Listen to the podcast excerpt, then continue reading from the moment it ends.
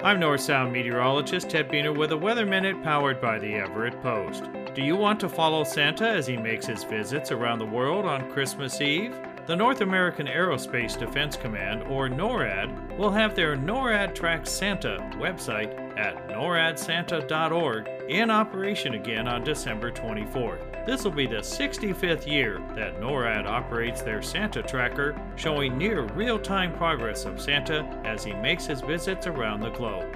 NORAD Track Santa also has a number of other resources available to follow St. Nick. They include a toll free number at 877 H I N O R A D.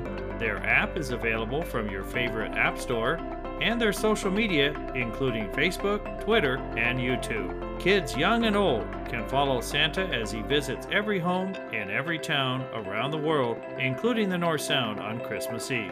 And the word from the North Pole is Santa will be wearing a mask throughout his global travels during his busy night. Happy Christmas to all, and to all, a good night. This has been a Weather Minute. I'm North Sound meteorologist Ted Buehner.